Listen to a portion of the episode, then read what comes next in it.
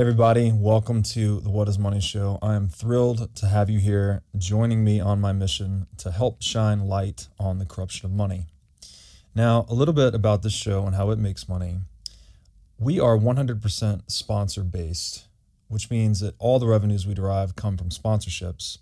But I try to be very selective about the sponsors that I work with, specifically trying to choose those who have values well aligned to the values expressed on this show, like freedom, education, self-sovereignty, etc.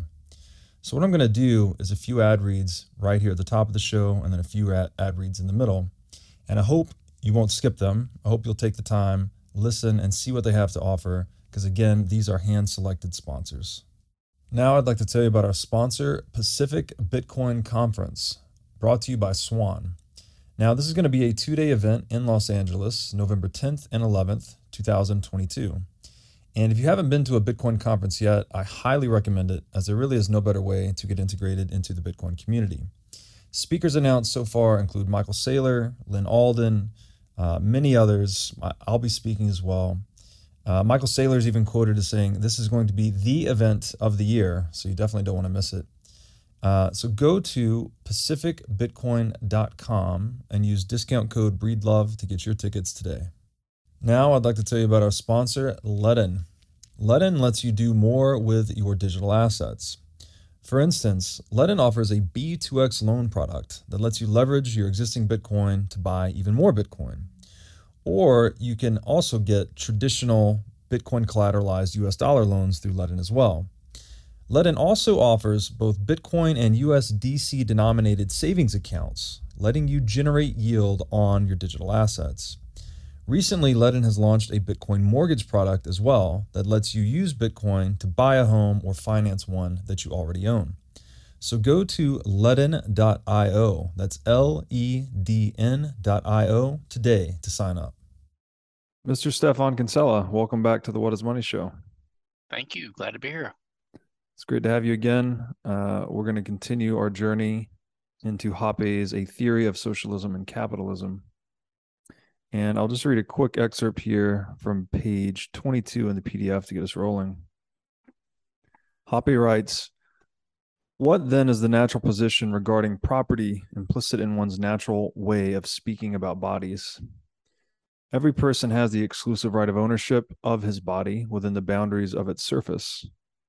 Every person can put his body to those uses that he thinks best for his immediate or long-run interest, well-being, or satisfaction, as long as he does not interfere with another person's rights to control the use of his or her respective body. This ownership of one's own body, implies one's right to invite, which is to agree to, another person's doing something with or to one's own body. My right to do with my body whatever I want, that is, includes the right to ask and let someone else use my body, love it, examine it, inject medicines or drugs into it, change its physical appearance, and even beat, damage, or kill it, if that should be what I like and agree to." So, we're kind of continuing this extension of individual self-ownership into this normative structure that we call property. Correct. And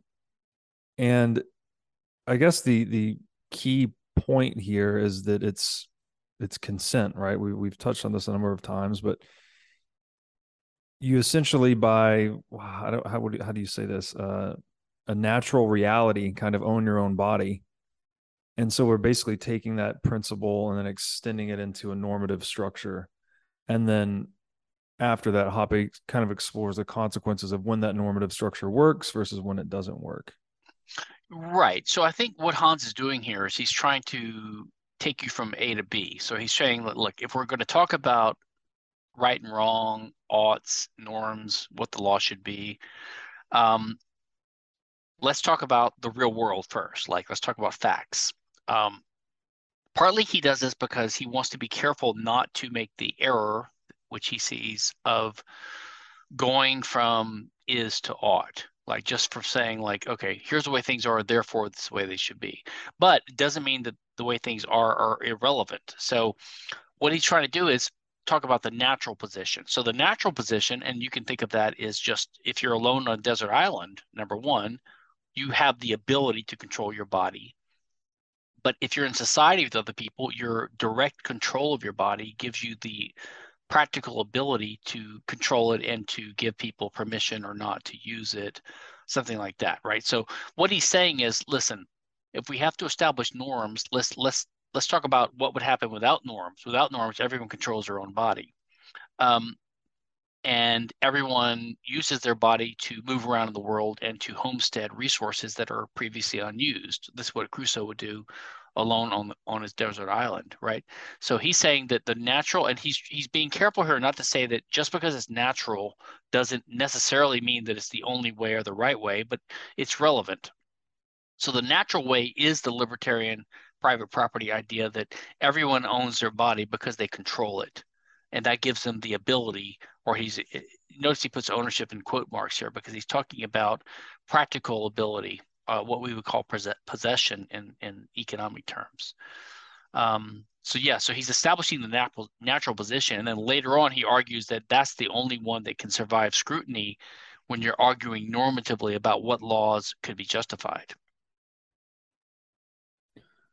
Yeah, that makes sense. And I'll read another. So I guess the point there, the natural position is that you have the ability to control your own body, which seems so intuitive and obvious, but I've had people argue against that. And so it would seem logical that, again, if you're alone on the desert island, you alone control your body, that if we create a normative structure for us to engage with one another in a sustainable, useful way, we would need to respect and acknowledge and encompass that natural position, essentially. Well, you would need to come up with an argument to overcome that. So I think, and we can get into this later maybe, but what Hans argues is that, what Hoppe argues is that when you make an argument to justify a law that gives you the domination over someone else, right? So like you're their slave owner, basically. You have to recognize that you're claiming ownership in your own body on some grounds, and you directly control your own body, and you don't directly control the body of the person you're seeking to dominate. They always directly control it. So you're seeking to exert indirect control, which is like the only way to control another person with a will, with the ability to control their body, is to threaten them with some kind of consequence if they don't abide by your commands. That's the essence of coercion. Coercion means to get someone to do something that you want them to do that they don't want to do by threatening them with a worse consequence. Like, so I say, I'm going to shoot you if you don't do X. I'm going to whip you if you don't pick that cotton, whatever. So that's coercion. So you're using your indirect control over them to control them by getting them to do something that they can directly control with their body. So what you're implicitly saying is they don't have the right to control their bodies, even though they directly control it. Yet you have the right to control your body as the slave owner, right? Now, why do you have the right to control your body? It must be because of your direct control, but your slave also has the direct control over his body. So like you end up with a contradiction. So I think that's why Hoppe is laying this background down here. Makes sense. So the key aspect here is that it's about control. I mean, we keep using this term property, which is this normative structure. It gets a little bit muddied for some people because that term is used for many other things in the world, but it's about control over bodies and over resources. That's essentially what we're talking about. Who gets to control whose body and what resources. So I'll read another excerpt here. Hoppe writes, if, on the other hand, an action is performed that uninvitedly invades or changes the physical integrity of another person's body and puts this body to a use that is not to this very person's own liking, this action, according to the natural position regarding property, is called aggression. It would be aggression if a person tried to satisfy his sexual or sadistic desires by raping or beating another person's body without having this person's explicit consent. And it would be aggression as well if a person were physically stopped from performing certain actions with his body, which might not be to someone else's liking, such as wearing pink socks or curly hair, or getting drunk every day, or first sleeping and then philosophizing, instead of doing it the other way around, but which, if indeed performed, would not in itself cause a change in the physical integrity of any other person's body. By definition, then, an aggressive act always and necessarily implies that a person, by performing it, increases his or her satisfaction at the expense of a decrease in the satisfaction of another person. That seems to me to be like the key point, you know, this whole idea of consent being that both parties leave every exchange psychically profitable, you know, or at least better off in their own perception of their context or situation. But when you remove that element of consent, that's always one party increasing their psychic profit or value, whatever term I want to use here, at the expense of another. And so the consequence of that is a net decrease to the generation of psychological profit. Well, I think that what Hoppe is doing here is he's laying down clear definitions. Number one, so he's saying that, okay, we can define the natural position, like, and this has no necessary normative content yet, and we can make a definition of aggression. And by the way, the word aggression comes from, I mean, the standard way we think of aggression is when two people fight each other, like they physically clash over their bodies. As libertarians, we've extended that concept of aggression to disputes over other resources that we own. So if I walk across your lawn at night when you're sleeping and without your permission, we say that's trespass, and it's a type of aggression, but it's really not aggression in the primordial sense or the prototypical sense of being a physical clash between people's bodies. So typically aggression means I hit you, right, without provocation. So that's aggression. But that, if you oppose aggression, you think it's wrong or should be avoided, that implies property rights in your body. Like, so the correlative of that is property ownership. So the natural position Hans is talking about is aggression is the use of someone's naturally controlled body without their permission. Okay, but then he makes a second point near the end of the excerpt that you read.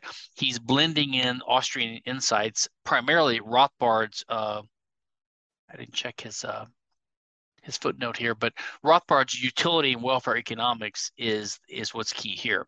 So this is the Austrian insight that profit, first of all, profit is not just monetary profit, which is one example of profit, but in general, as an economic phenomenon, profit is the achievement of an end of your action that you wanted to achieve. And presumably you get what's called psychic profits or satisfaction out of that. The reason we say that is because the reason you act is because of dissatisfaction, or as Mises calls it, uneasiness with your vision of the future that's coming that you don't like. Like you imagine there's some future that's coming that you don't want. You want to intervene in the world to change it. So that's what human action is. Human action is always the attempt to change the future, to achieve a different end, an end state of affairs that you will be more satisfied with than what is coming if you don't intervene. So if you are successful in your action and you get what you wanted, you've achieved what we call psychic profit. And sometimes that psychic profit is monetary or catalytic, and sometimes it's not. You know, if my goal is to climb a mountain to see the sunset and to reach the summit, and I do it, I succeeded, I achieved a psychic profit, my action was successful, but I didn't make any monetary gain, but that's a subset. So what Hans is pointing out here is that what Rothbard points out in that article about utility and welfare economics is that all action is aimed at a psychic profit. And so what he calls ex ante and ex post. Ex ante means ahead of time. If you're trying to achieve a certain end result, and if you achieve it, then you would call that a profit or a successful action. Now, after the fact, you might regret what you've done, but all we can say is beforehand, if you achieve what you wanted, you've achieved a profit. So you've made the world a better place because at least one person is better off. And because value is always demonstrated in action, right? And you can never not demonstrate a value. You can never have a value that you couldn't demonstrate in action. When you have coercion involved, then you can never know that the actions are profitable. But if two people are voluntarily engaging in a transaction, we can say ex ante they're both better off. So if I trade an apple for your orange, then I believe that if I get the orange, I'll be better off, and you believe if you get the apple, we'll be better off. So most Chicago economists would say, oh, it's an equal exchange. The value, the apple and the orange must be equal to each other. But the Austrians would say, no, that's not true. To me, the orange is worth more than the apple. That's why I give the apple away. And to you, the apple is worth more than the orange. That's why you give the orange to me. So if we just simply allow voluntary free trade, both parties from an ex ante point of view are subjectively better off. They both achieve psychic profit. So just by allowing voluntary trade, you increase the net sum of wealth and value in society, right? But if there's coercion involved, then you don't know that. And in fact, you can assume the opposite is true. So if I coerce you into giving me your apple, you give me the apple because you prefer to give up the apple than to get beaten or killed, but it doesn't show that you actually the guy that's being attacked is better off. Now, maybe the robber's better off, but since value is not interpersonally comparable because there's no numbers attached to it, you could never say that a coerced exchange or an act of violence between people results in a net wealth benefit to society. But you can say that when everything is voluntary.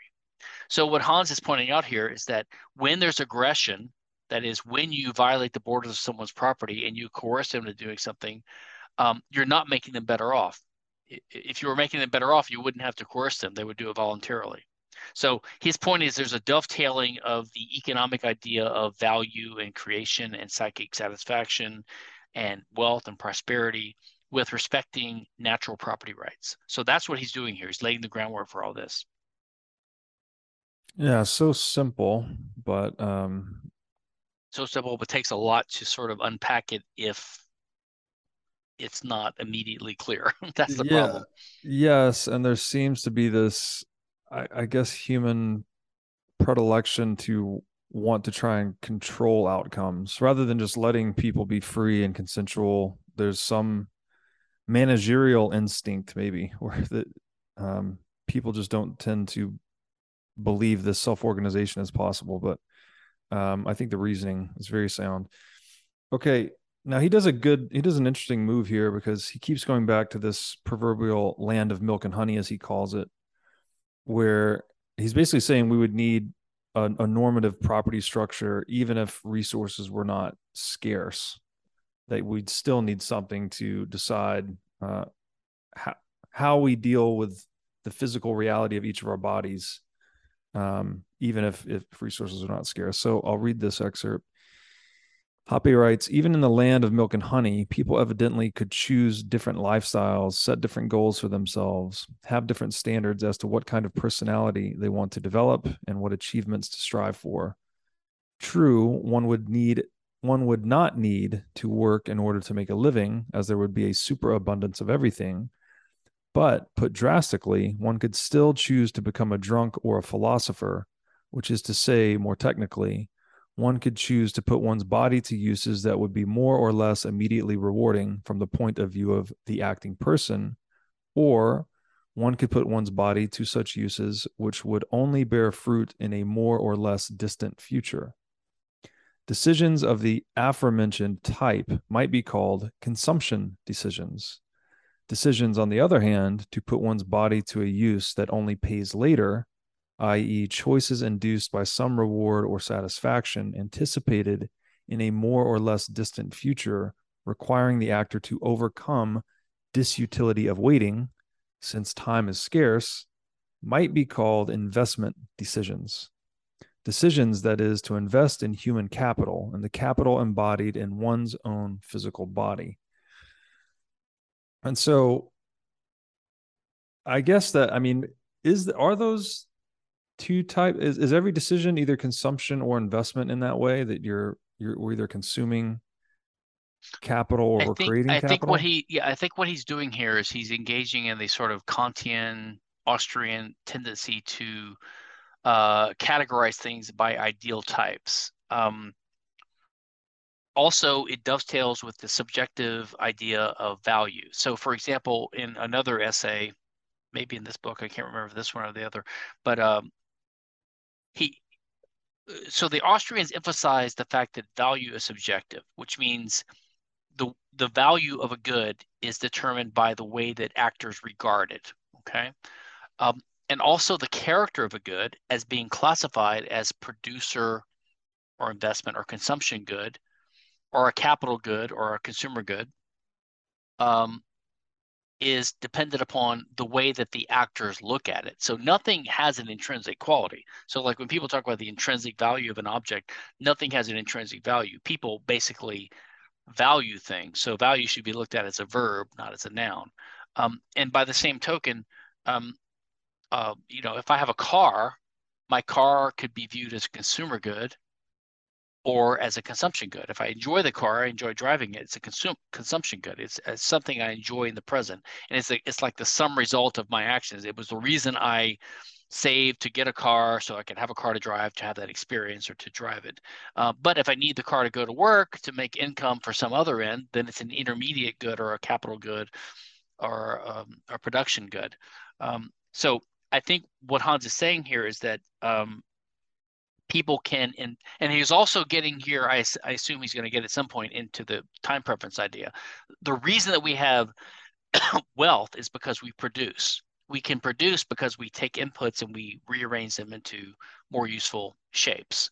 But we can do that more and more efficiently in an economic sense if we take a longer time horizon, right? That is, instead of immediately consuming everything hand-to-mouth as soon as we get it, some of it we put aside and we save, we defer consumption into the future, and we use that thing to make a greater quantity of things available in the future. Like if you instead of picking berries and living off berries and being a nomad, you plant crops and you wait a season or two and then you reap the harvest there, you have to have a lower and lower time preference, which time preference means the desire to have the concrete results of your actions now. You're willing to put it off into the future. So this is all interlinked together. So when he talks about investment, he's talking about deferring to the future, and he's talking about producing, which means having producer or capital goods. So, and this is what's happened in human society. Like humans don't always live just for the moment. They tend to think about the future, and they save some of their output of their current labor.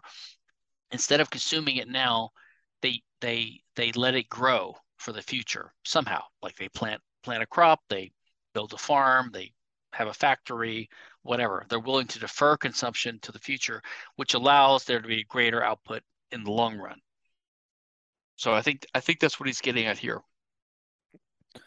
That makes sense. And it's he's going to get into this, but the credibility of one's control authority over their bodies or over resources they've justly acquired. This is largely determining whether they want to continue to invest or they want to consume, right? Because if you have the expectation that your control authority over these resources, which is to say property, is going to be violated at some point, well, then you have the incentive to just consume it because the saving strategy doesn't work in a world where someone's going to take your stuff, basically. Exactly, which is why, for example, a lot of Austrians and others point out the insidious effects of inflation on the moral character of society and our habits and what we do. If you expect that, anything that I save is going to be eroded in purchasing power because the government is inflating the money supply away, then you're going to have an incentive to have a higher time preference, which means a lower long-term structure of production, which means lower productivity in the long run. So you change the habits and the character of people, and you impoverish the human race by having inflation, right, in the first place. Whereas, and the same thing holds true for property rights in general, right? So if you live in a society where there's marauding hordes of people and they're, if you plant a crop of tomatoes, or you have chickens or goats, then they're going to be stolen when you wake up the next morning, then you wouldn't bother to do that in the first place. So everyone's going to start living a hand-to-mouth existence, which means we're all going to be like living like cavemen from 10,000 years ago, right? So the only reason that we can live better than that is because you can have long-term projects. But you can only have a long-term project if you expect to be able to reap the rewards of your current efforts in a distant future. And you can only do that in a stable, civilized society with some respect for property rights and the rule of law, and some kind of legal order. Yeah, it's really fascinating that we almost create this normative structure, you know, obviously through observation, but it's really just sort of an imagined thing, and then it's our expectation of how much people will adhere to the rules of that game kind of determines the actual level of productivity in the world. It's really fascinating. Okay, so he's going to go through two consequences here. This is kind of a long excerpt, but I think the reasoning is really important. Hoppe writes, but whatever the degree, socialization of ownership, always and necessarily so, produces two types of effects. The first effect is the economic, in the narrower sense of the term, is a reduction in the amount of investment in human capital as defined above. The natural owner of a body cannot help but make decisions regarding that body as long as he does not commit suicide and decides to stay alive, however restricted his ownership rights might be. But since he can no longer decide on his own, undisturbed by others, to what uses to put his body, the value attached to it by him is now lower. The wanted satisfaction, the psychic income, that is to say, which he can derive from his body by putting it to certain uses, is reduced because the range of options available to him has been limited. But then every action necessarily implying cost, as explained above, and with a given inclination to overcome cost in exchange for expected rewards or profits, the natural owner is faced with a situation in which the cost of action must be reduced in order to bring them back in line with the reduced expected income. In the Garden of Eden, there is only one way left to do this, by shortening the waiting time, reducing the disutility of waiting, and choosing a course of action that promises earlier returns. Thus, the introduction of aggressively founded ownership leads to a tendency to reduce investment decisions and favors consumption decisions. Put drastically, it leads to a tendency to turn philosophers into drunks. This tendency is permanent and more pronounced when the threat of intervention with the natural owner's rights is permanent, and it is less so to the degree that the threat is restricted to certain times or domains. In any case, though, the rate of investment in human capital is lower than it would be with the right of exclusive control of natural owners over their bodies being untouched and absolute.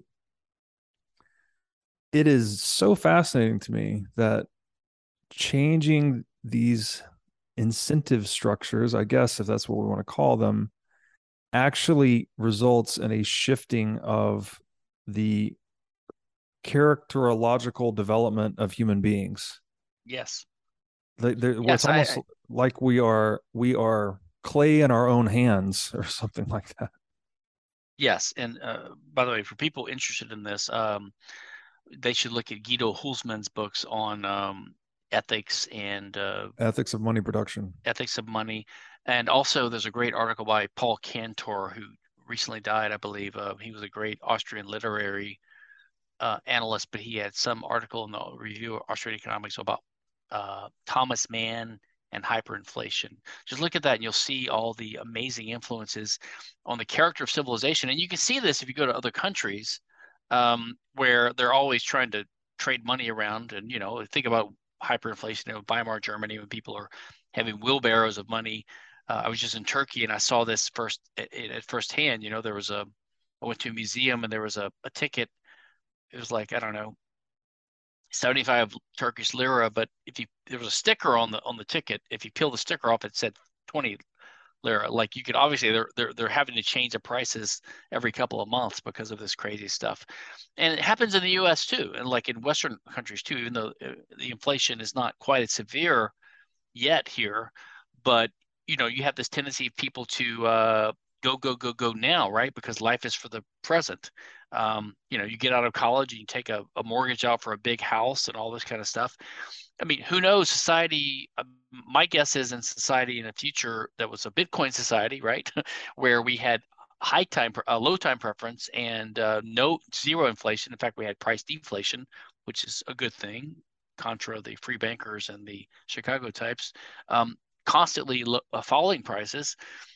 I can't see why people wouldn't just, you know, get out of high school or college and start working, save up money. They rent an apartment for a while, live with their parents. 5 years later, you have enough money to buy a house. You just buy a house for cash. Like I could see the entire industry of loaning and credit disappearing. Like the character of people, their attitude towards it might change radically. We don't know for sure. By the way, for the people following along, just to let them know, we're on page 26 and 27. Of Hoppe's Theory of Socialism, Capitalism, I think the latest edition, right? Yes. But I think Hoppe's point here is that there's always a natural balance between consumption or leisure and labor and investment or capital goods. And it's never 100% to zero. There's always a balance.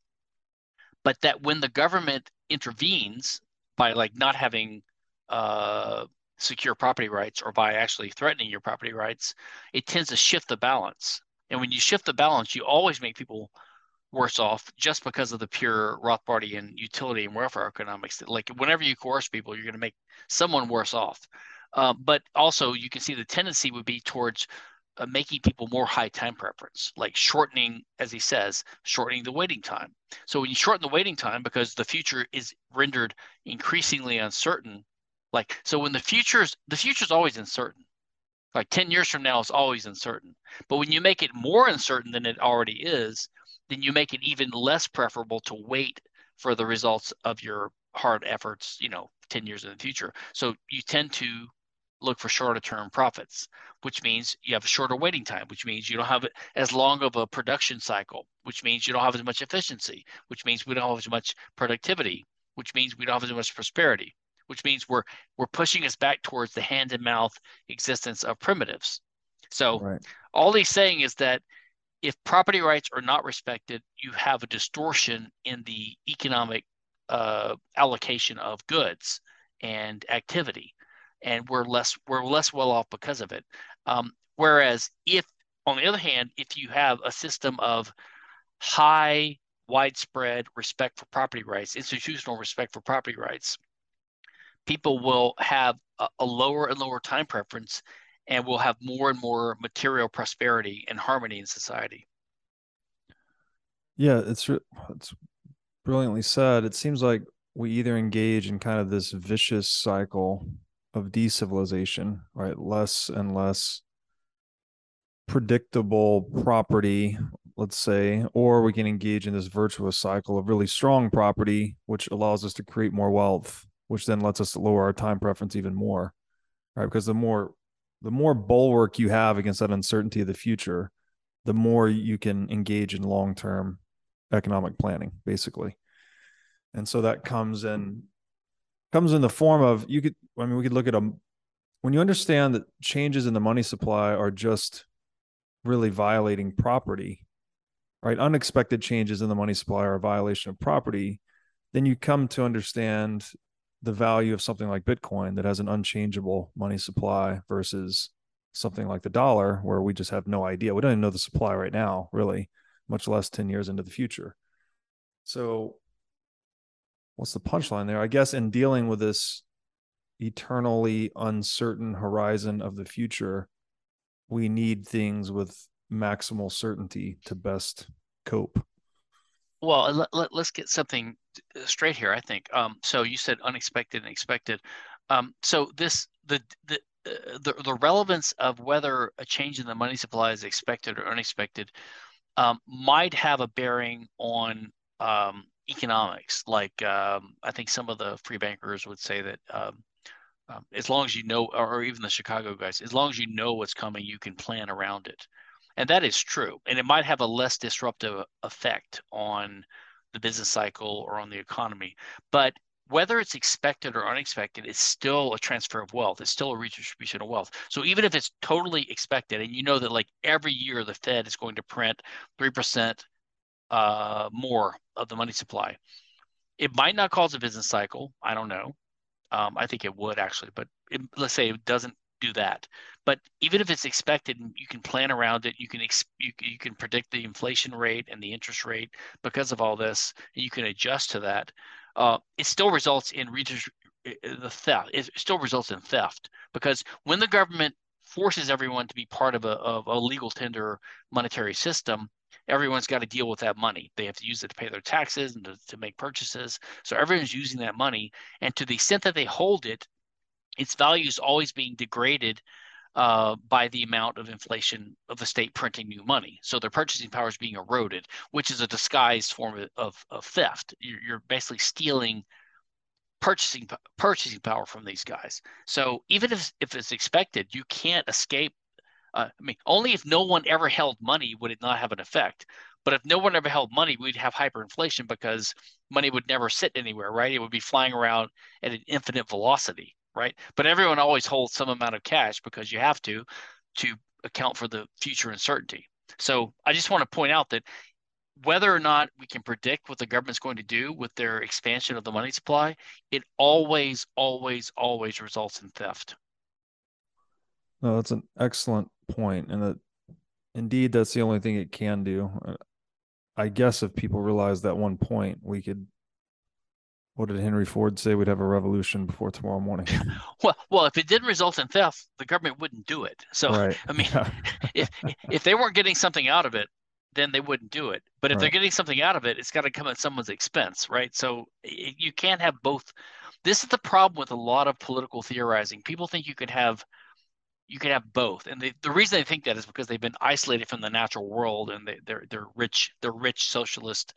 White liberal yuppies or whatever, and they think you can have both. So people say things like, well, we can protect property rights, but we can also protect positive rights. So you can have your property right in your normal property and your income and all that, but people have a right to education and welfare and a roof over their heads.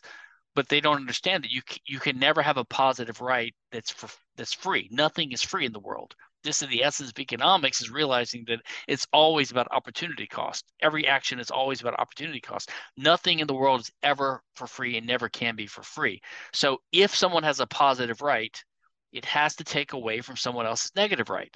It's just no way around it. So if you have a positive right to a $25,000 tuition to a local university, that money, that wealth has to come from somewhere. It's got to be taken by inflation or taxes or deficit spending or whatever from everyone else. Like, nothing is for free.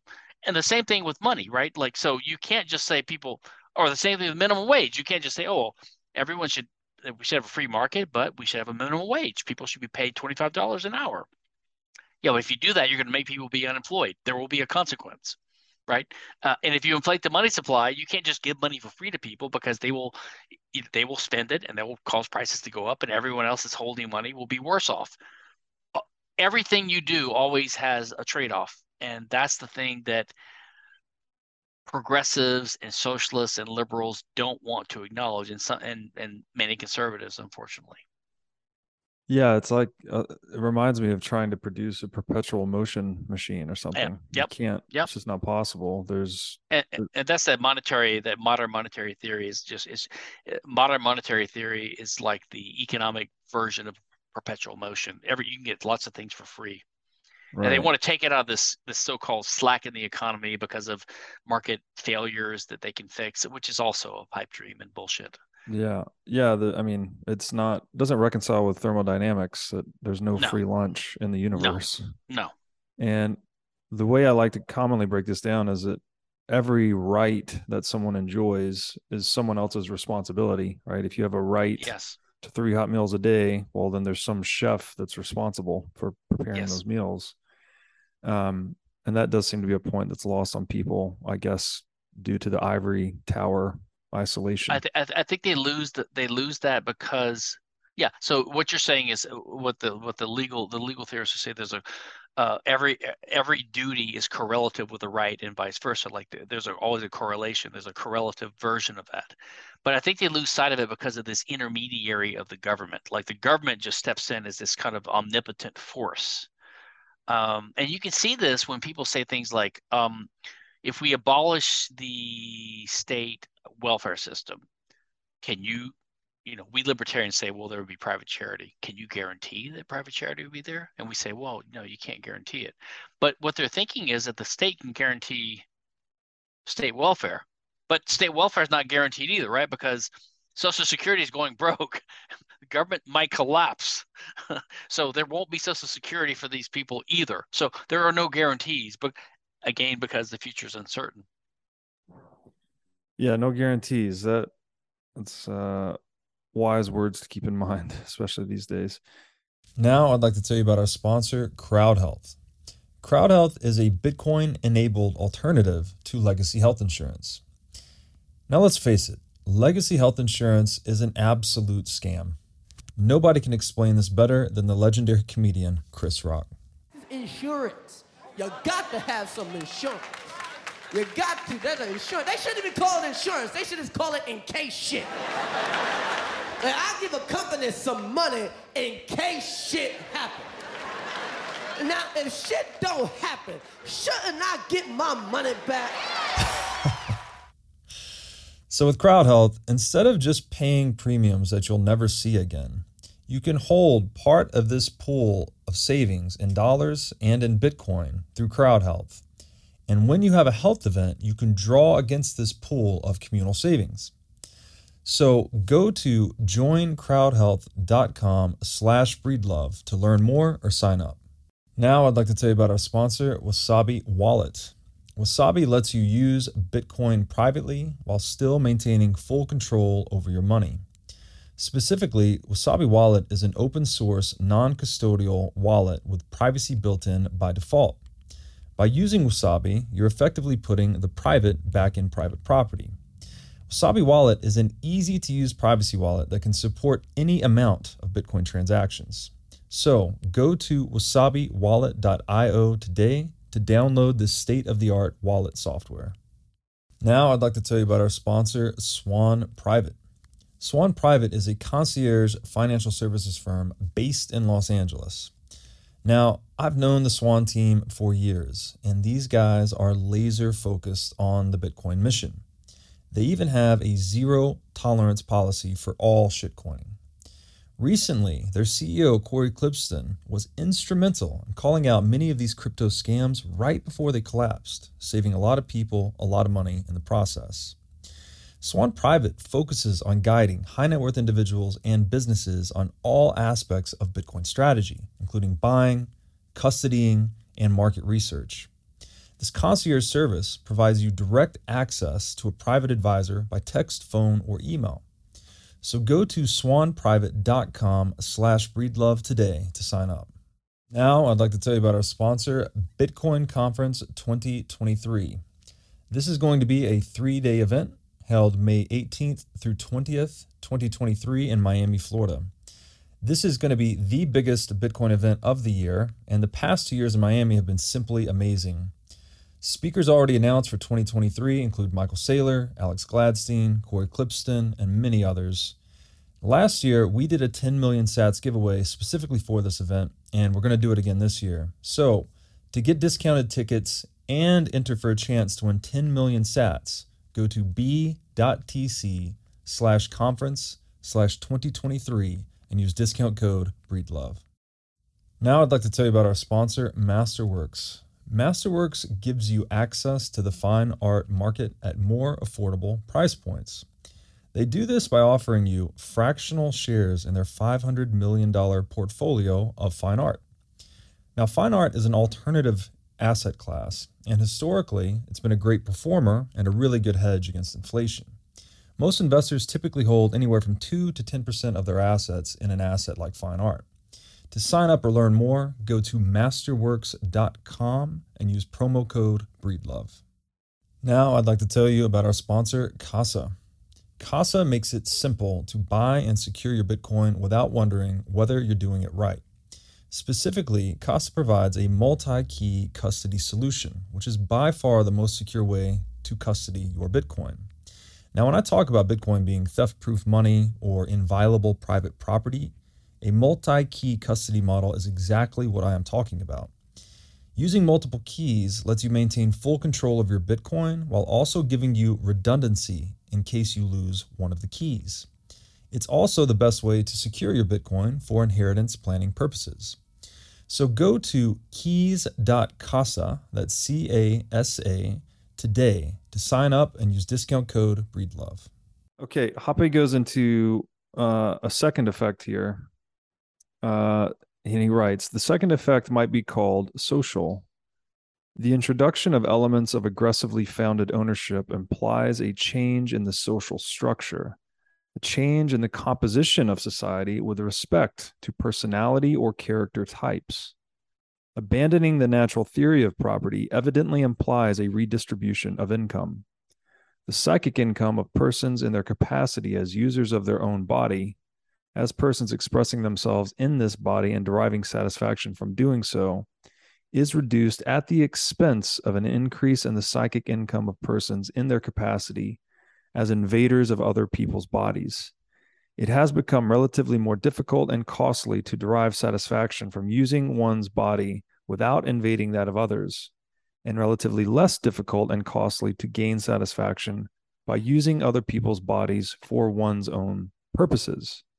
And he goes on to write, then the redistribution of chances for income acquisition must result in more people using aggression to gain personal satisfaction and or more people becoming more aggressive, i.e. shifting increasingly from non-aggressive to aggressive roles and slowly changing their personality as a consequence of this. And this change in the character structure, in the moral composition of society, in turn leads to another reduction in the level of investment in human capital. I mean, this is just, again, mind-blowing to me that we almost see like the incentive structure that we are inhabiting percolates up through our personality and character development processes. And I don't know, just it's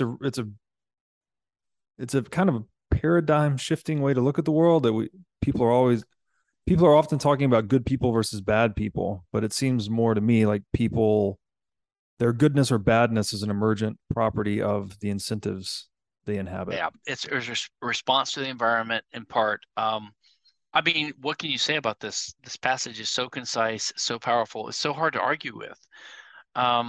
Basically, what it means is that there is a descriptive, factual aspect of the world, the way people actually act, right? That's the natural position. And that if we recognize that and support it and protect it by law and by widespread social agreement, then it supports what we see as the virtuous characters of man, right? Low time preference, generosity. You know, if you're living a hand-to-mouth existence and you're working, 18 hours a day just to stay alive, get enough calories in that you collapse at the end of the day, there's no time left for contemplation or the arts, or culture. It's an animal-like existence, like our ancestors, no doubt, unfortunately had to live through.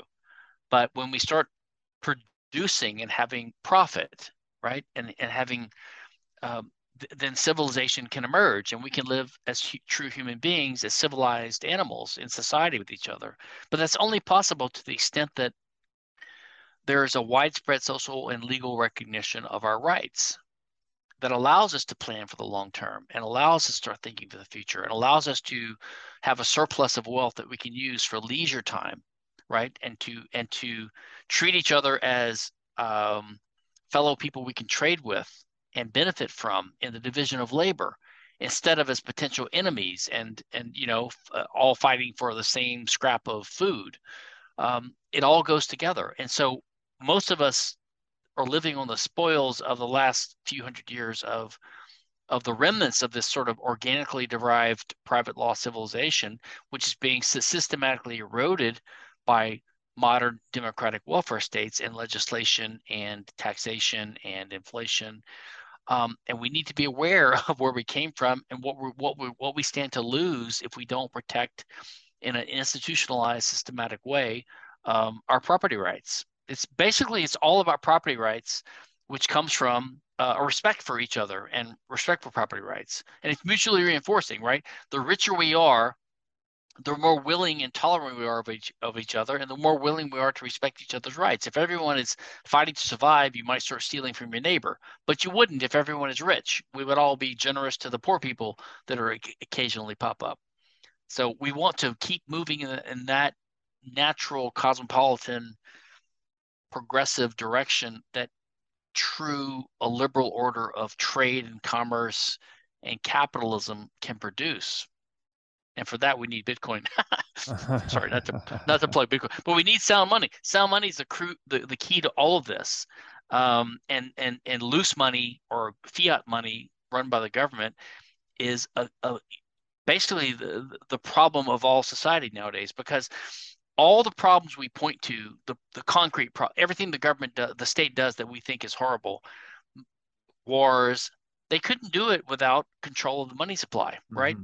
Because they can't tax the people enough to finance it. So they finance it by just printing more money. They print more money because we don't have a sound money. They've gotten rid of the sound money of gold, and they just print more money. Mm-hmm. So basically, once they lose control of the purse and the money system, states' power will be radically curtailed, in my view, which is one reason. I mean, I don't think the achievement of Bitcoin as the world money would result necessarily in anarcho-capitalism, but it would result in governments that have to live within their budget, right? And that's that would be a huge curtailment of their activities. Yeah, it's such a net gain for humanity to just, even if it remained the dominant institution in the world, which I don't think that it would on a Bitcoin standard. To your point, they'd have to live within their means versus just externalizing all these losses onto the productive economy. It is fascinating to me, though, that this whole thing is kind of like based on trust, right? If we just trust is such a loose word here, based on the belief that others will continue to adhere to the rules of the game, right? Which would be, say, private property being kind of the rules of the game. But the state, it's such a paradox in that the state sort of maybe didn't need to exist to enforce private property, but we use the state to enforce private property, but it ends up preying on its very foundations over time. Yeah, the way I look at it is this. You have to be sort of realistic and separate your aspirations and your activist goals from a realistic analysis of things. It might be possible that some utopia that we're imagining is impossible. However, society is clearly possible because we have it to some degree now. It's not perfect, but we have it because we're obviously richer than cavemen, right? I mean, this happens somehow. It's like when people criticize money, like so this comment you had about trust, like it depends upon trust. It could never be anything else. It could never be anything else because there is no God, and if there is, he's in the background. In other words, you can never have a society, you can never have a state overlord that comes down and enforces these rules on us and makes us abide by our contracts and live like civilized people, because there's no one to watch over that super state, right? It would become a tyrannical or whatever. So like the only way you can ever have society is that if it's organic and it makes sense. It's the only way it's possible. And that seems like an elusive goal, but it is possible to a degree because we have it to a degree. We just don't have it to 100% degree or anything near that, but we have it more than 0% because we're not living like cavemen, right? So for society to form, you have to have enough of a network effect, to put it in crude terms, among people. Like you have to have enough people with enough natural human empathy, and they respect each other's dignity in addition to their own, but they respect their neighbors' dignity and rights enough to overcome the natural, like, narrowly selfish interest that would ruin it because of the prisoner's dilemma, basically, right? The prisoner's dilemma would say that, like, basically everyone's going to always be trying to get as much of their slice of the pie as possible, given this horrible redistributionist democratic welfare state system. And so you just have total chaos, which we have to a degree, but it's not complete because people are not totally without empathy. Yeah, sure, sociopaths and psychopaths and legislators are without empathy, but not everyone. There's enough of us that have a remnant of human empathy that keep that at bay and keep it from going to 0%. So I think what we have to recognize is that we are still in the infancy of human civilization, of what we could be, what we might be someday. Now, libertarian activists are always impatient, and they want to do something in their lives to make liberty happen now, right? And that's fine. I don't think that that's necessarily the way it will proceed or can proceed, or that you can do much. You can always do a little in your own little pockets, but if liberty is going to come, it's going to come organically, in my view. Same thing with Bitcoin, by the way. I don't think that these Bitcoin promoters are going to be the reason Bitcoin succeeds. If it succeeds, it will succeed because it fills a need when the dollar collapses, something like that, right? So it will succeed despite or not despite, but notwithstanding the efforts of the promoters. You're not going to get people. I mean, we've seen this in the last 15, 13 years. All these Bitcoin activists have gone around trying to persuade mom and pop stores to accept Bitcoin as payments. It's always an uphill battle because it's not just natural yet, right? I mean, Uber, you don't have to tell people to use Uber. They use it because it makes sense, right? Uber. So I think we have to wait for Bitcoin to reach its point. And the same thing with liberty. What I'm saying is, I think that we are in a primitive age of human society. We're still a primitive species. We think that we're advanced and we're beyond the primitive ages because we have spaceships and we've landed on the moon, and we have lasers and computers, but it's just because we're really smart apes. But we still believe in, birds are – no, I guess that's a joke. The birds are fake, but, we still believe in UFOs, and we still believe in 9/11 was a hoax, and we believe Trump didn't really lose the election, and people believe these crazy things, and God and religion and Christianity and Islam and all these things, right? So I think we're still in a primitive phase of human society, and so given all these things, it's actually impressive we've come so far. So I just hope we can avoid the gray goo and the nuclear meltdown that might be coming and escape this primitive growth phase and somehow reach the stars. But if we do, and I think we might, it's going to because liberty has a natural impulse of its own. I think it does. I just think we haven't seen it. Just like Bitcoin is not being used every day yet, someday it will be, right? Yeah. So 50 years from now, some people are just too impatient to wait. Yeah. Well, yeah, or they're looking around. But it's not up to them whether they wait or not. It's going to happen when it happens. So even if they're impatient, they're just going to be frustrated. Yes. I often echo this sentiment too when I say, obviously we talk a lot about Bitcoin on this show, but there's nothing that I can do that can hold a candle to Canadian government seizing bank accounts, right? It's correct. When there's a real need created for unseizable money, that's what actually drives adoption.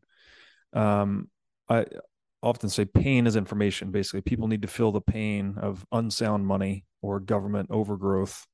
Correct. Before they start to understand the value of sound money or a check on government overgrowth. Or teachable events like, I think until the Soviet Union fell in the late 90s, we Austrian economists had all of our arguments, but people just ignored them.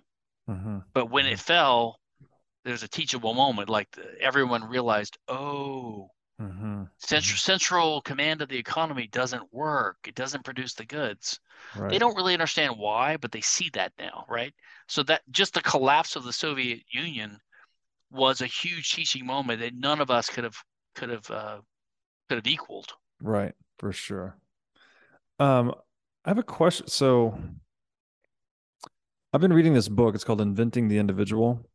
And it's making a point that, and now we can throw out all the theological, we can throw out the historicity even of whether Christ was God or whether he even existed as a human. And we could just say it's part of the structure, the mythological substructure of Western civilization, right? The Christ story. Mm-hmm. And he makes the point or the argument in that book that it's because we have the Christ story at the bottom of Western civilization that we even invented the economic concept of the individual. And so that led to the promulgation of private property rights. And then that's obviously what created the capitalistic success story that the West has been. And you mentioned earlier, you said something that, you know, you have to have enough critical mass of people with empathy or respect for one another's rights to sort of bootstrap this game of capitalism, right? Based on private property. Do you think that religion or, I don't know, mythology, storytelling plays some role in like getting this game off the ground? Because I mean, how else do we get to private property rights? I'll be honest here. I like to do something that a lot of people that are thoughtful people that have opinions don't do. And that's like, I like to know the limits of what I know, right? So I don't know. Partly because I am only a beginner on, or an amateur on history, for example. This stuff is a big field. So I'm always skeptical of people that claim to have the truth, whatever. Like as an atheist and as a skeptic and as a modernist and as a cosmopolitan, I'm pretty anti-religion in a sense, like, you know, as a theological thing, and anti-Islam and all this stuff. I yearn for a future where people they've set aside these primitive, unscientific views, and they're more progressive, without being lefty, right? More tolerant, more multicultural, more whatever, but in a humanistic, in a good way, right? In a capitalistic, libertarian way. Now, I am sympathetic to the West as a creature of the West, and I do think that the West had something to do with it. I'm not sure how cause and effect works, right? I was going to point to you. There's a guy, and your viewers maybe, who's interested in this topic. There's a guy named Roy Casagrande, who has a couple of really good lectures, which I've been fascinated by on YouTube. One's called A Very Brief History of Western Civilization, but the other one is called How Islam Saved the Western Civilization, right? So there's a and he might have something to that second thesis, even though Islam, I think, is totally irrational and nowadays is barbaric. The history of these things is complex and nuanced. So I don't. What I think personally about religion is that religion is a primitive philosophy.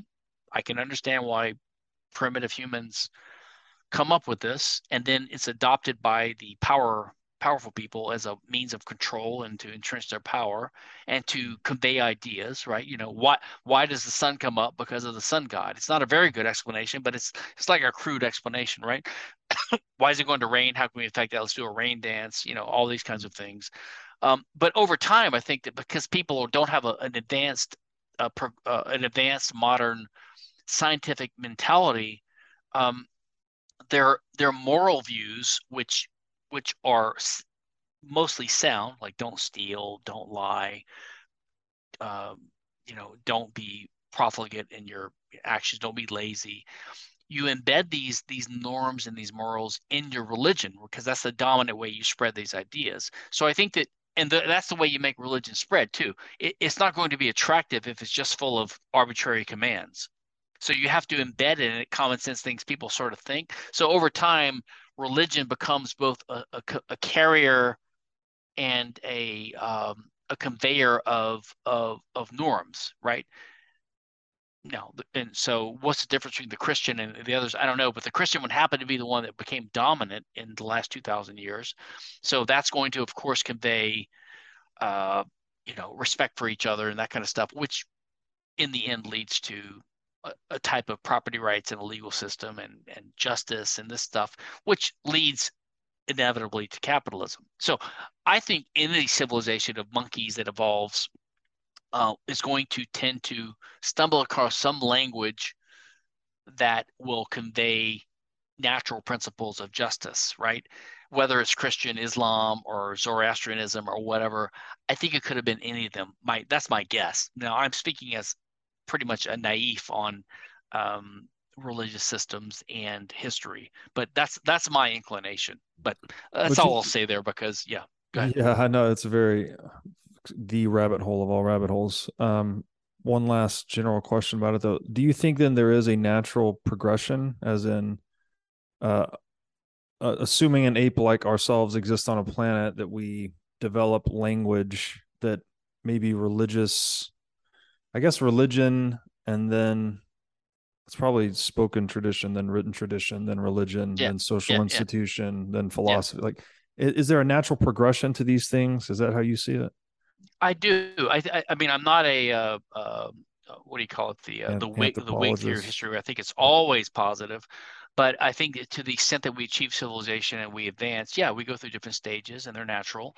And if we have a chance in the future, it's going to keep progressing with some setbacks, no doubt.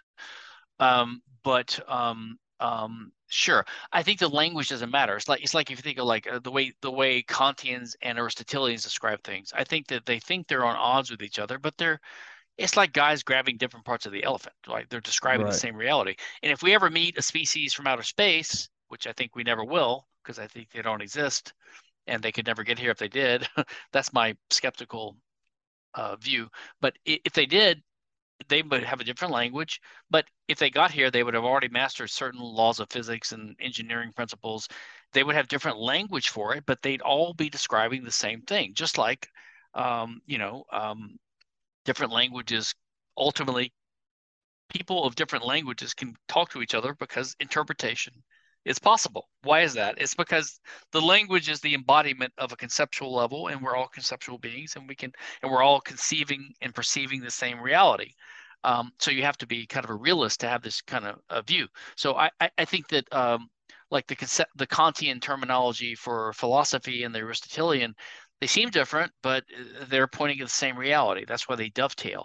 Consequentialism, utilitarianism on the one hand, and deontological thought for libertarians on the other, they dovetail to the same thing because they're different ways of looking at the same reality, right? So I think that ultimately the details are irrelevant. They can affect history for a time, right, and the details, but the broad sweep of things I think would be the same no matter what. I mean, I happen to kind of think that if Christianity had died out as another cult, and paganism and Romanism had just stayed in place, maybe the world would be a better and different place now, you know. But you never know. But in the end, it wouldn't make a difference. 10,000 years from now, a million years from now, would it really matter if we're going to succeed as a species? So, right. Yeah, I guess these are my sci-fi ideas. Yeah, I mean, I don't claim to be an expert on them. Everything I said here has a caveat or an asterisk on it. You're in the right place for the sci-fi ideas. So I love sci-fi. I just think we should keep sci-fi distinct from reality. So just because I like Star Trek and Star Wars doesn't mean I think that Warp 10 is a meaningful concept and it's really anything more than fantasy, right, or that we will achieve Warp 10, you know, or that's an explanation, or quantum computing really makes sense. Yes. Just because you have a bunch of space cadets and government grantees and people seeking the Nobel Prize claiming these crazy things in Omni magazine articles or whatever, you know. Yeah, there is that weird saying, though, that science fiction tends to precede science fact. Right, that we do kind of need some imaginal thing to work towards, even if we're not going to achieve Warp 10. Maybe dreaming up Warp 10 helps us get to Warp 1 or something. Correct. Like that. Of course, imagination and motivation, and not only that, there's a tendency that the skeptics point out, which is when they debunk all these psychic powers and these things, there's a tendency of people to be bamboozled by charlatans because they're not doing a systematic analysis of the claims being made, and the people making the claims they're either good at cold reading, or you're doing what's called counting the hits and not the misses. You see this all the time in private life. People say like, "Oh, it's funny how I had a dream last night about this and it happened the next day. It's like, yeah, but what about the other 10,000 dreams you had with when they didn't happen, and it just didn't occur to you that it didn't happen? Mm-hmm. So like the ones that you notice are the ones that happened. Right. And so you give undue influence or importance to them. Right. So people tend to count the hits and not the misses. But if you want to do truly scientific analysis of, you know, statistical correlations, you need to count everything. And people, of course, don't do that, with especially with anecdotal experiences. So they tend to interpret the world in a mystical way. Like they'll say, well, you know, this medal my aunt gave me has a certain significance to me, and when I go to this pond and I remember her, I get this feeling. And so, like, okay, that's fine if you want to format your life that way, but don't delude yourself into thinking that's really the way the world works. You know, you can live your life by whatever little things, that memories and things that please you. Just like, you know, don't think that warp 10 or warp whatever is a warp drive is possible just because it's in Star Wars. You can enjoy Star Wars without deluding yourself that it's a future prediction of the world. Yeah. Yeah, it's a great point. It's funny though, but it seems like we have to, well, we live in the conceptual spaces, as you said, due to language, right? Once you're using language, we're living in some shared conceptual space. So we're living in a story of some kind, some shared story. And that's where the normative structure comes into play. So maybe an aspect on the process of civilization is just us learning to tell better stories, to live in better stories that are more in harmony with the natural position, maybe as Hoppe puts it. And property would be one of those stories, right? It's like, look, everyone owns their body. Yeah. Let's live in the story that everyone owns their body. That's a good way to look at it. I think that we're basically refining our stories so that they're less and less unscientific in a sense, right? Or more and more rigorous or well-defined. We start eliminating illusions and you know, reification is another thing we have to do. Reification means you imbue some. Yeah, you imbue some tendency you see, and you give it a personality or an existence independent. You know, like say, I don't know, like people say things like, oh well, if you're Kinsella, if you're against intellectual property because property rights only apply to material things, then are you saying only material things exist? And they'll say, what about love? It's like, yeah, but okay. When we say, we have to think about what we're saying. When we say, does love exist or do rights exist? What do we mean by those words? Mm-hmm. So when I say, does that chair exist? That has a certain meaning. Just because we have an imprecise language subject to ambiguity doesn't mean that you can use that ambiguity to prove mystical or nonsensical things, right? So the chair exists, that has a meaning. I'm saying the chair is there as opposed to not being there, right? Like I can sit on it, right? It's not like an imaginary chair, a chair from my memory, or a chair that I dreamed up, or a chair on a piece of paper. It's a chair that's a collection of molecules that actually has a physical effect on the universe in a certain way that lets me sit on it, right? That's affordability, right? I've learned that term recently. It's got an affordability. The affordability is it affords you the right, the ability to sit on it. But if I say, does love exist? What I'm really saying is, does that conceptual categorization of the way humans interact and my explanation using that concept, does it help me explain human interactions? Does it help me understand things? In other words, does the concept have a referent? Is it a valid concept? And I'd say, yes, it is. But it doesn't mean love exists in the same sense that chair exists, because it's sort of a derivative or a high-level abstract complex phenomena, right? Now, if you say, do rights exist? Again, if you take it too literally, you become a monist or a logical positivist, and you start thinking, well, I'm asking whether there's a moral fact, a fact in the world that's like a fact, like does a chair exist, or does the sun go around, does the earth go around the sun, or whatever, or does gravity have this quantity? And then you say, well, then the right way to determine that is let the scientists decide. We need to do an experiment to determine this fact. Maybe it's a moral fact. So then you become one of these engineers who thinks everything is reduced to engineering bullshit, and then they become central planners and they take over the world, and you know, we have a fascist hellscape, you know. But what you really mean when you say does a right exist is what you really mean is, can I justify this normative claim? Like, can I come up with a good argument when I make this appeal to you that satisfies you that I have a good reason for what I'm saying? It's not the same thing as saying, does a chair exist? So again, we just have to be careful with language. And if you're really sincere about truth and coherence and knowledge and justice and all this stuff, don't just try to argue what we call tendentiously, which means like a lawyer, like I do as a lawyer, like which I try not to do as a libertarian. Like you have a goal in mind and you want to come up with any argument for it no matter what. And you're going to stick to that position no matter what, which is, by the way, what older people do, right? Because they're stuck in their positions now. They're stuck with the – like, you know, if you argue Trump had the election stolen and now you realize it's bullshit, you pretty much are stuck with that claim now. You can't go back on it unless you have a lot of fortitude. You know what I mean? But if you're open-minded and you're really seeking the truth and you're principled and you have integrity and you have confidence in yourself, like, hey, I make a mistake on occasion, I can revise my views when the information changes, then that's your pursuit. But if your pursuit is like to argue this case no matter what, you're arguing like an advocate, like a lawyer in court, or tendentiously. You're not really trying to get to the truth of things. And I don't know why people would do that. I don't know why you would be involved in this whole endeavor of trying to understand society, sociology, philosophy, economics, political theory, none of which pays a dime to most of us, right? Why would you do this? It's a hobby. And to me, the attraction of the hobby is to understand more about human nature, human society, and reality, the world we live in. It's to understand the world and to understand truth. It's not to argue a position. Now, for rights, it's a little bit different because I do have certain values, and most of my fellow humans and my fellow libertarians especially, we have certain commonly shared values. We don't want people to run around murdering infants, right, and raping little girls. So I don't want that. That's part of who I am. It's part of my value system.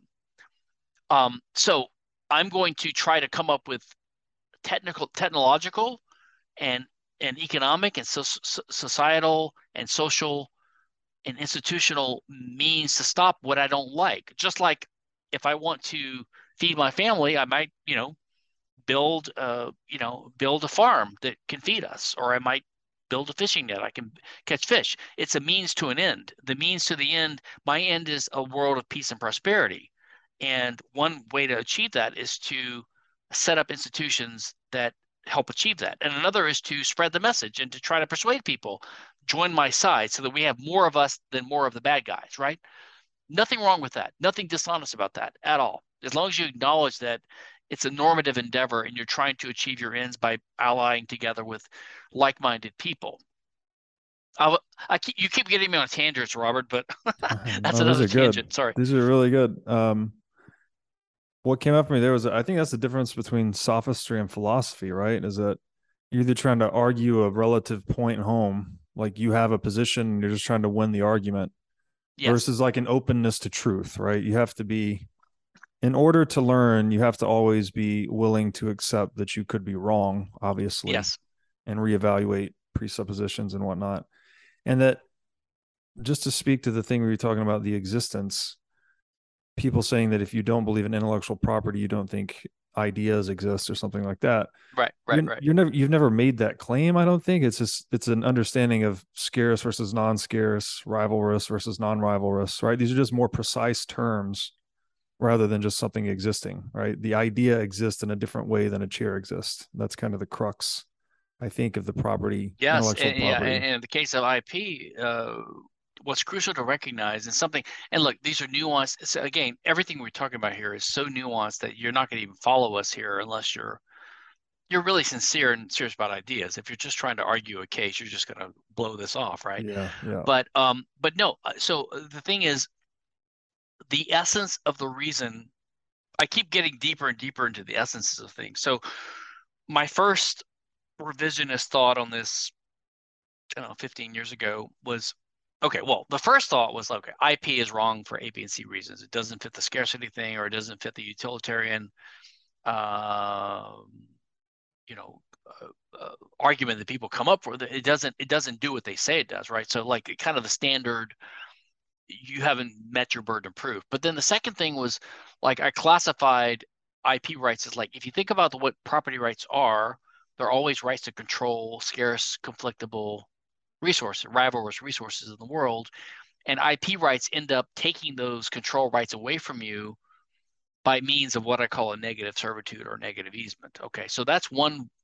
Fundamentally, that's the ultimate problem, is that IP rights are just disguised property rights takings. Okay, they're disguised in a complicated way that confuses people. That's why they get away with it. But then if I want to go to a more fundamental level, fundamentally the reason. So when people say, people sometimes paraphrase my argument like, Kinsella believes intellectual property doesn't exist. Now, obviously, that's an imprecise way of putting what I think, because intellectual property rights and law do exist. And my argument was never that IP rights don't exist. And my argument is not that information or knowledge doesn't exist. And it's never that it's not important or it's not part of human action. But it is that it's a fundamentally different type of thing that we conceptualize in the world.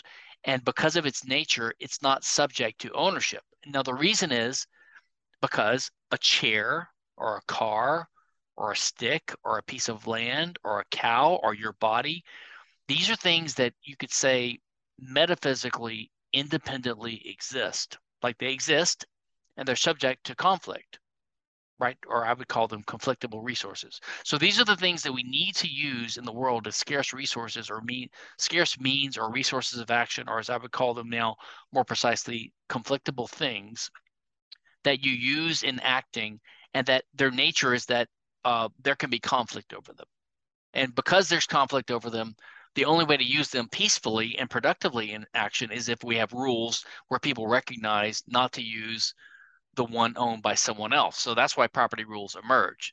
So the fundamental problem with treating information or knowledge as property as ultimately is that it's not an independently existing thing, right? It's not a conflictible thing, by which I mean we always interpret – so just as we human beings, there's no value in things. Value is only attributed to things by a human being acting to pursue that thing, showing that they value it. By the same token, there's no information or meaning in things. It's just, you know, if you come across a rock in the desert with some patterns etched on it, they might be random, or maybe they were etched there by someone else from 3,000 years ago, you know, like hieroglyphs from Egypt or something. So you might interpret that hieroglyph as a pattern impatterned by an impatterner. So someone trying to signal or send a signal or a sign or a message to you through a medium. The medium was the rock, like they carved a thing in the rock. But it's always the impatterning of a substrate, I call it, or a carrier, basically a medium, an underlying physical object. So knowledge or information never exists as an independent thing. It's always just the arrangement of an underlying thing, because information can't just exist out there like something you pluck down from the clouds, like a bunch of letters floating around. Letters only are the impatterning. It's like there's no such thing as real circles. You can have a circular shape, but the shape is a real thing. Like if I draw a piece of take a pencil and I draw a circle on a piece of paper, I can call that a circle to conceptually describe it, but there is no actual circle there. Circle is an abstract geometrical concept I use to understand what I just did. But in reality, there's just a bunch of lead molecules on a piece of paper, and those are all physical things, and someone owns that. I own the paper. I own the pencil. I own the lead granules on the paper, right? So I don't own the circle in addition, and there is no circle. There's a circular shape, but the circular shape is just the way my mind interprets the way that those things are arranged, right? And so when people say you own information, they're double counting, because they're saying that you own your car and you own the way it's shaped. You own your piece of paper and you own the way it's shaped. You don't. It's very similar to the mistake when people say, oh, I have a right to free speech. Yeah, but you already own your body and your home, which gives you the ability to speak inside your home. So if you say you have the right to free speech in addition, which is really just redundant and just a description of the consequences of having the right to own your body and your home. When you say you have a right to free speech, you reify it and you make it into an independent thing. And then you come up with people saying, well, if I'm on your property and I want to say what I want to say, you can't stop me because I have a right to free speech after all. They've divorced this conceptual consequence description from its original roots, right? Which is what people do when they say, oh, there's numbers, there's words, there's plays, there's plots of movies, you know, there's inventions, there's designs, there's ideas. All these things are just useful knowledge that we have, which is always stored on a substrate or a carrier or a medium. But that medium is just arranged in a certain way to hold that information that someone else can or cannot perceive in that way at a future time. But the thing itself is always owned by an owner. Mm-hmm. So you can't double count. You can't say someone owns the information and the thing. I don't own a red Corvette and its red color. If I own a red Corvette, that means no one can drive my red Corvette without my permission. And I'm getting a purple Porsche next month, so I should know. It's funny, Porsche, whatever. It's funny you said double counting there. Yeah. Because the thing that was coming up for me was that essentially with ideas is that they suffer from the double spend problem. Yes. If I say something to you, I've maintained a copy of whatever I said. I have the knowledge and I gave you the knowledge. So that's the problem. Why I brought up the inflation. That's why I brought up the inflation thing earlier. You can't inflate money and just benefit the guy getting it and make new wealth without hurting anyone else. It always comes at the expense of someone else. So you're double counting the money in a sense. Or if you say, well, people have they have negative rights, but they have positive rights too. It's like, okay, so you have a negative right to your property, but everyone else has positive rights to free college education. It's like, yeah, but their free college education comes at the expense of my house because I've got to pay property taxes now to fund your college education. Like it's nothing is free. This is the essence of libertarianism. Nothing is free, right? Which comes to economics. Like nothing is free. Well, this double counting. This double counting, though, this is by definition illusory, right? When you're double counting, you're representing as if two things can coexist that simply cannot. Yes. So it seems like a clear pathway to self-deception and bullshitting. And by the way, this is one of the arguments made by the hardcore, the Rothbardians, in when they had this debate about fractional reserve banking, which I'm a little bit on the other side of, but it's a nuanced thing which we don't have time to get into. But so like Hoppe and these other guys, they argued that one problem among many of fractional reserve banking, even fractional reserve free banking in a private system, is that you're double counting. You have what they call dual titles to property, which results in monetary inflation in a sense, and they thought it leads ineluctably to fraud. Now, I think they're slightly wrong about that because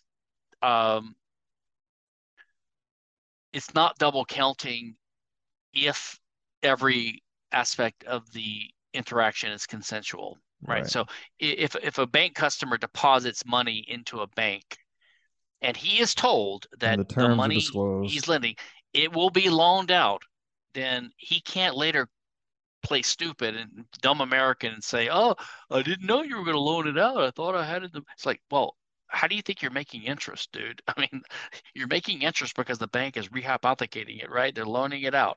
So I don't feel too sorry for that guy. I don't think it's fraud necessarily. So I'm a little skeptical of the double title thing, but the essence of the idea is there. And usually there's actually not adequate disclosure. So I think it is tantamount to fraud because bank customers do think they have their money in the bank because there is FDIC insurance that says, oh, you put $100,000 in the bank, you get what do you get now? 0.002% interest, but you used to get 3% interest or whatever. How do you think you're getting interest? I don't know, but the FDIC guarantees my deposit, so it's still, quote, there. So yeah, the government has messed all that up. Anyway, but yeah, you're right. There's a key mistake people make all the time about this double counting, and it can lead to there's nothing wrong with overdetermination if you're aware of it. Like you can have multiple causes of a thing. You can describe things with multiple different directions to understand it, but don't make the mistake of treating them as independently existing, like reification. Like don't make that mistake. My final lesson to everyone: don't make the mistake of reification. That's a great point. And don't be tendentious. So to try to just put a button on, I guess, a little bit of the end of our conversation here. We need more useful stories to live inside of normative structures. I've also called these symbolic structures. I don't know. There's just something that we're creating in this conceptual space that we inhabit together The better stories seem to be related to precision of terms, but we have to be a little bit careful that we also have to understand all terms as provisional at the same time. There's never some final precision with a term that, you know, as much as we may try, all of this language is just provisional to its purpose, something like that. I like that. I agree with that. Provisionally. Great place to end it. Stefan, this was brilliant as always. Thank you again. Thanks, Robert.